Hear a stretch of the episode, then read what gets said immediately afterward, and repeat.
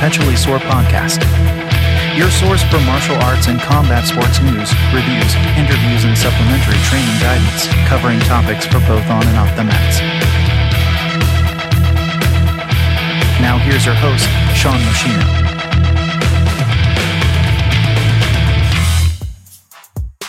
Hello, my perpetually sore friends and family, and welcome to episode 4. This week, I will be trying something new for the podcast production once again. Well, I do enjoy doing these, finding the time to sneak off to a quiet place to record them isn't the easiest. So this week, I have written the podcast, which is easy to do from almost anywhere, but I won't be recording the audio for it. Instead, I will hand that over to an AI in the cloud. So, what that means is these are my words, my insight, but a computer will generate generate the audio. You can think of it as a text to speech type of system, but it is quite advanced and doesn't sound like a robotic computer.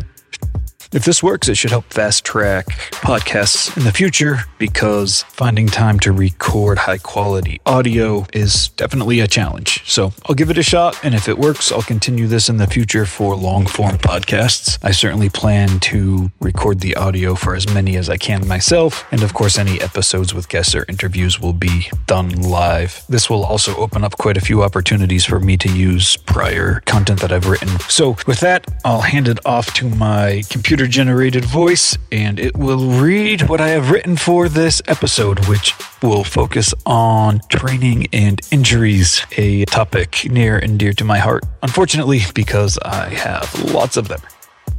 With that, we're off to the main content. Today we will be talking about training and injuries. Injuries are almost guaranteed to happen as combat sports fighters and martial artists. I myself am off the mats temporarily due to patellofemoral pain. There are multiple types of this. Without getting too technical, my latest issue is the shock absorbers under my kneecap are blown out, and the synovial membrane, which secretes a lubricant to reduce friction between the bones and joints, isn't providing much lubrication, leading to pain and inflammation. It isn't very fun. Walking is uncomfortable. Using stairs is borderline painful. And the few times I've trained and rolled since it happens usually leads to a lot of pain the next day due to inflammation. The cause of that injury was overuse and wear and tear, and in general, I don't have very healthy joints. For example, my right ankle rolls regularly, tearing and rupturing whatever ligaments may be in there.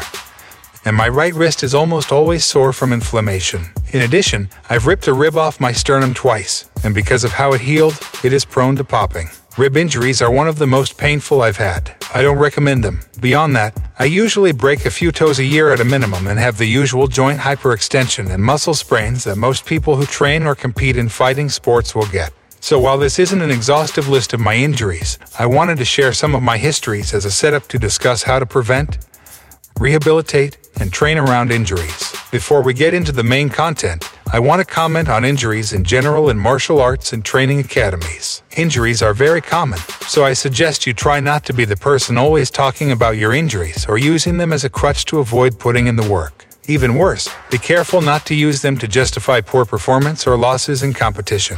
If you are genuinely injured, you shouldn't be competing. If you are competing and lose, own it. It happens. Making a big deal about your injury as the reason isn't a good look. Your opponent may have also been injured, and possibly even injured worse. Anyone who has been doing martial arts for an extended period has likely been through plenty of their own injuries. How you handle yourself socially regarding your injuries is almost as important as how you handle them medically. With that being said, let's start with the most common suggested approach for new injuries the RICE method. RICE stands for rest, ice, compression, elevation, and this has been the standard for years for sports injuries. For example, when you sprain an ankle or have muscle soreness, the advice was to rest by limiting the use of where you are injured, followed by icing the injury to reduce the pain and swelling. Next was to apply compression to the damaged area to limit swelling and promote healing.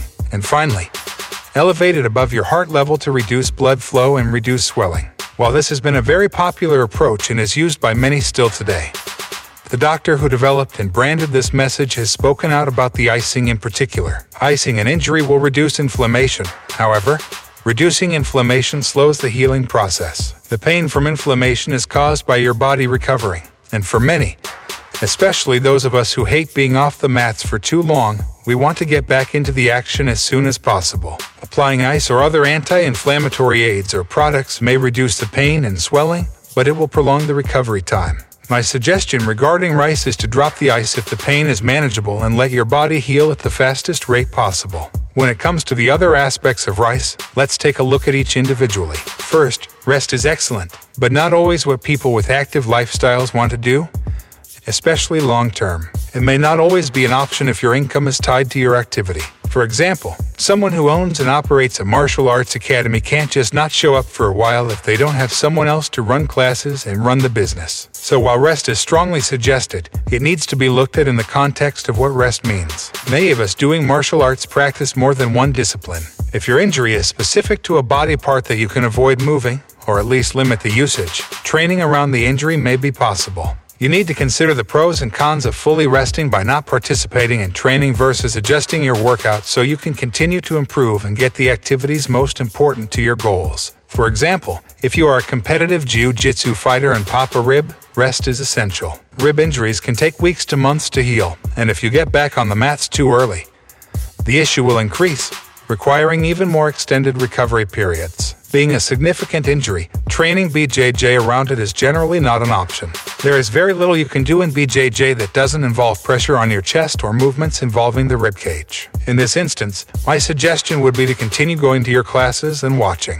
You can absorb the material without participating in the motions. This is better than being away from mats. It will also increase your likelihood of returning. Many martial artists who stop going into training sessions because of an injury tend not to return after they are healed because another habit has replaced their practice of training.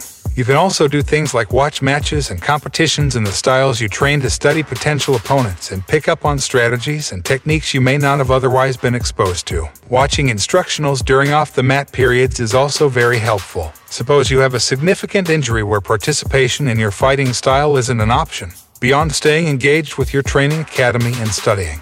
In that case, you can also use that time to build strength if your injuries would allow. For example, when I was off the mats for my rib injury, I spent a lot of time on an exercise bike to work on my conditioning and leg strength. Likewise, if you have a leg injury, think about using weight machines to work on upper body strength. To summarize, resting is important, but getting back to activity as early as possible is suggested.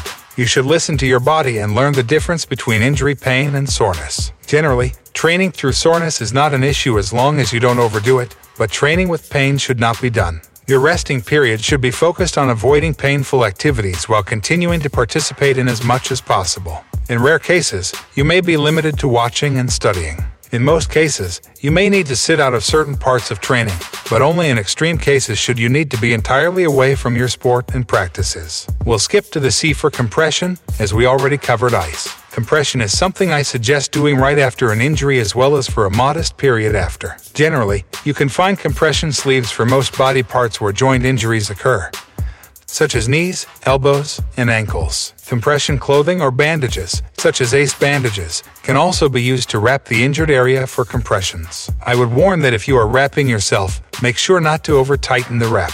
Cutting off too much circulation can lead to worse outcomes than leaving the area uncompressed. I'm often asked if I suggest kinesiology tape for compression.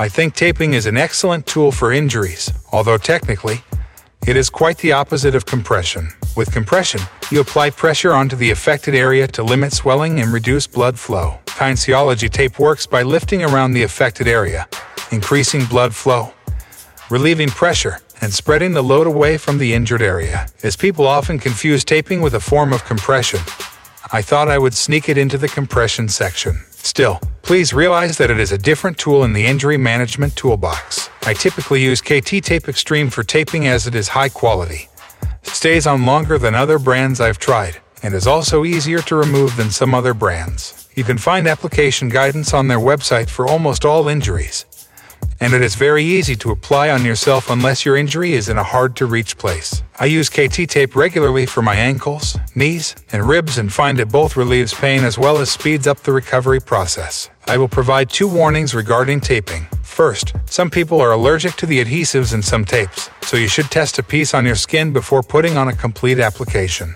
I worked with someone who applied a lower quality brand of Kinesiology tape and broke out in a painful rash due to the adhesive which was worse than the injury they were trying to mitigate. I have seen skin irritation problems from high quality brands as well. So it is always best to test them first. The second warning is it is possible to overuse taping. Which may lead to muscle loss or pain and cramping elsewhere. Depending on how you tape your injury, you often bring in muscles to support activities that they do not usually get engaged for. The added load on the muscles can lead to soreness or spraining, and since your primary muscles aren't engaging as much, they may lose strength. I primarily suggest limiting taping to when you need joint stability for high impact activities. Like taping a bad ankle when running but removing it after the activity. Or when you have active pain that the tape will help relieve, but don't rely on the tape for too long. As I mentioned earlier, I'm currently dealing with knee issues, and going downstairs is quite painful. If I tape my knees, the pain is pretty much eliminated. However, I don't want to have taped knees all the time, or I'll start relying on it so I only tape them on days when the pain is relatively high. For my injury, the amount of pain varies based on how inflamed my knees are, which varies based on how much activity I've been doing. And if I have a tape applied for more than a day or two, I remove it for at least a few days before I'd retape. The final piece of rice is elevation, which may not be practical or as effective depending on the injury. Because of this, I am split on the usefulness of elevation and suggest you try it and use it if it helps and skip it if it doesn't. Of course, that advice would apply to all the other areas as well, but I find elevation to be the less helpful of the bunch. Outside of the rice method, I commonly use other pain management approaches that I'll now cover. Pain medication is, of course, a common one. I try to limit my use of pain relievers as much as possible. Prescription pain medicine can become addictive or cause liver and kidney issues from prolonged use. Even over the counter products like aspirin, Tylenol, and ibuprofen can be harsh on your organs and stomach. These also turn off your pain registration from other areas, and I believe it is essential to feel your pain. If you pop a few pain relievers for an injury and head to class, you may be missing feedback from your body that you are sore or hurt, and continuing to perform your activity could increase the damage. Had you not been on a pain reliever and felt the issue, you could have stopped or gone more lightly to avoid aggravating the injury. Because of this, I suggest skipping pain medication unless your pain is unmanageable. And if you are taking it, I recommend not training or performing high intensity activities until after it has worn off. If your injury is muscle related, massages can be great, as they can relieve tightness and improve blood flow to the injured tissues to promote healing. I suggest giving them a try for sore and pulled muscles. Physical therapy is a standard treatment for many injuries and usually will require a doctor's referral. I'd suggest consulting with your primary care physician about physical therapy options. I've gone to physical therapy for grade 3 ankle sprains and knee injuries. It was always beneficial and effective. The use of padding can be helpful if you have bruised or tender areas causing discomfort.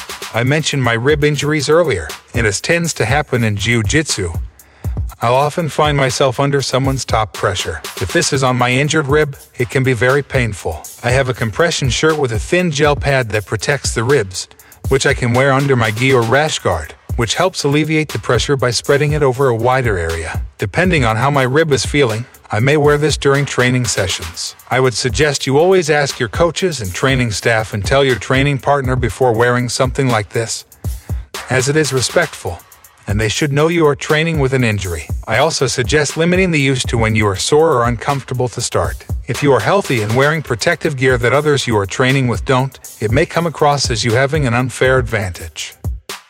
Infrared saunas are up next and have been proven to reduce swelling and inflammation and promote recovery. The infrared rays increase blood circulation and allow oxygen rich blood to reach portions of the body faster, stimulating repair. I have an at home personal IR sauna, which takes up very little space, and I regularly use it. They are also great to have on hand if you are cutting weight for competitions or have tight muscles from training.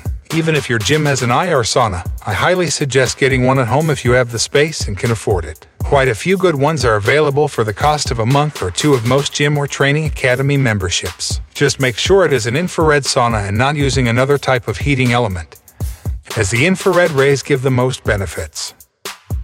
Cryotherapy would be the opposite type of treatment to saunas. These are generally booths that you sit in, and the temperature drops to very low levels. These are becoming popular features in gyms, and I've heard from people with arthritis and significant joint inflammation that it can be helpful. There are also topical rubs and targeted treatments under the cryotherapy classification. Outside of topical products like Icy Hot and BioFreeze, I have not tried them myself. However, on the same basis of why the I in the rice method is no longer generally suggested, I would say cryotherapy may be something you can try if you have a chronic joint point or severe inflammation, but using cryotherapy may prolong healing. However, depending on your pain level, this may be worthwhile. Another common post activity method for injury prevention, and as a direct injury rehabilitation activity, is foam rolling. This is when you use a tool, generally a foam or rubber object, to perform a self myofascial release. A fancy way to say relieving the tension of the tissues, fascia, that surround the muscles. This can prevent muscle tightness and post activity soreness by increasing blood flow to the muscles and promoting the elasticity of the fascia. There are a handful of treatment types that are considered trendy for sports injuries coming from traditional Chinese medicine and other Eastern cultures. These include Qigong, cupping, acupuncture, and similar therapies. They are quite popular with certain segments of the martial arts and combat sports crowd. And the fact that many martial arts have Far Eastern origins often increases the interest in these. I have tried many of them, and similar to our supplement episode, results vary from person to person. Most modern medicine practitioners believe they are ineffective, that a placebo effect is responsible for any improvements, and that they have limited effectiveness compared to current approaches. Give them a go if you are interested, and listen to your body to determine if they are helpful. The final item I will cover is yoga. As a certified yoga instructor in multiple disciplines of yoga, I am biased on this topic and feel that yoga is essential not just for injury avoidance and recovery, but to optimize martial arts performance in general. I plan to cover many aspects of yoga on this podcast over time, but for now, I'll briefly touch on how yoga can help with injuries. First, many injuries come from overstraining joints and muscles. During training, sparring, or competition, it isn't uncommon to push the limits of your range of motion for a move or to be pulled or manipulated in a way that stretches you farther than you can go. By actively practicing yoga regularly, you will increase your flexibility and range of motion, as well as get to know your limits. In this way, you can perform better and be more self aware of when you should stop. This can help in injury prevention. Secondly, the source of many injuries is inflammation from wear and tear on joints. Often, this is from lack of appropriate lubrication in the body to reduce the friction of bones and tissues moving. Performing yoga to warm up can help lubricate the joints, so you are ready to go and will have less friction and, therefore, less inflammation when you get into your activities. This can help avoid or reduce wear and tear injuries. Finally, yoga as a cool down post activity can help reduce delayed onset muscle soreness, commonly known as DOMS. One reason you feel sore after working out an intense activity is the buildup of lactic acid in your bloodstream. Performing yoga before and after activities can reduce your body's inflammatory responses, drive oxygen into your muscles where needed, and promote efficient lactic acid clearance. Warm up and cool down via yoga or any active, dynamic, and passive stretching should also be incorporated more as you age. A rule of thumb a physical therapist told me is that the percentage of your activity time for stretching should mirror your age. For example, if you are in your 20s, about 20% of your training time should be stretching. In your 40s, 40% of your activity time should be related to pre and post workout stretching. Suppose your goal is longevity in your martial arts and combat sports. In that case, I highly suggest incorporating yoga or stretching activities daily, or at a minimum, before and after active, intense training sessions. I hope you have enjoyed today's episode. We covered a number of injury treatments, preventative measures, and ways to train effectively and improve even while injured. If you have any comments or questions on the contents of today's episode or otherwise want to reach out, you can find us at perpetuallysore.com or on Instagram at perpetuallysore247. Until next time, have fun on the mats, and we'll talk soon.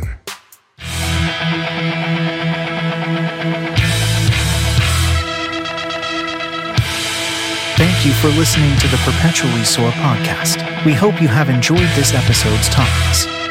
Please follow and review our podcast on your listening platform of choice. If you have any suggestions on future topics or comments about the show, you can contact us by visiting perpetuallysore.com or finding us on Instagram at perpetuallysore247.